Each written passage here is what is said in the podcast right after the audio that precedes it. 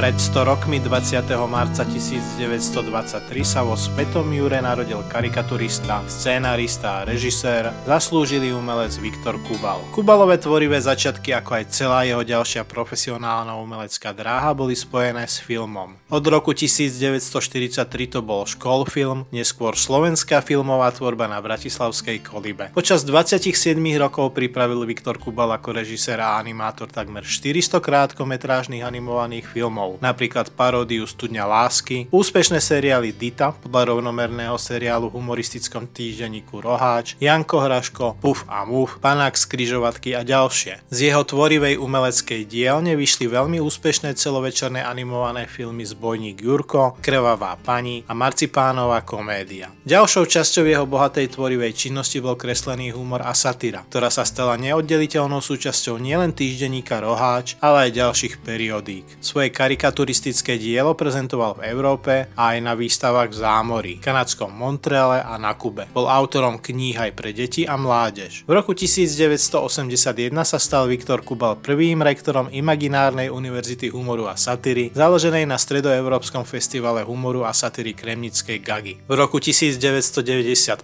mu udelil minister kultúry Slovenskej republiky podstupala Bielika za priekopnícku tvorbu v oblasti slovenského animovaného filmu. Viktor Kubal zomrel 24. apríla 1997 v Bratislave vo veku 74 rokov.